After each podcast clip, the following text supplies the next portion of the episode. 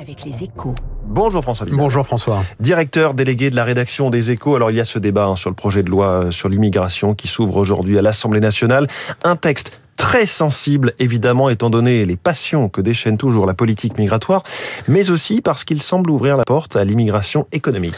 Oui, enfin, sur ce sujet, on est plus dans le fantasme que dans la réalité, hein, car l'ambition du texte n'est absolument pas d'ouvrir, ni même d'entr'ouvrir les portes du pays à des étrangers susceptibles d'être embauchés par les milliers d'entreprises qui ont tant de mal à recruter.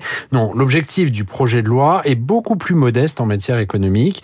Il s'agit en fait de faciliter la, la régularisation temporaire des salariés étrangers en situation irrégulière en poste depuis au moins un an.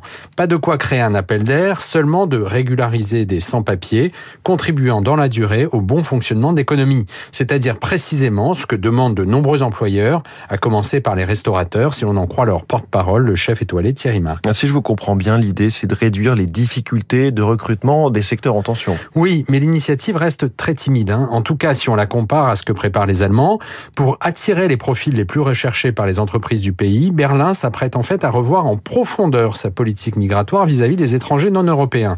Concrètement, le gouvernement Scholz souhaite mettre en place un système à points inspiré du modèle canadien, dans lequel les candidats sont notés en fonction de leurs compétences.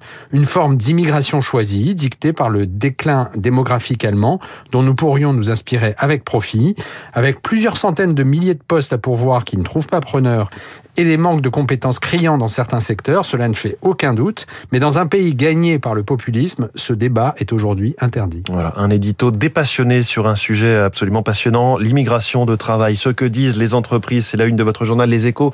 Merci beaucoup François Vidal, 7h13, un, un troisième François dans le studio de Radio Classique, c'est le patron des rédactions d'Investir, de Boursier.com et de Mieux Vivre Votre Argent, François Monnier, notre star de l'écho. On va voir comment éviter l'inflation sur son épargne, 7h13.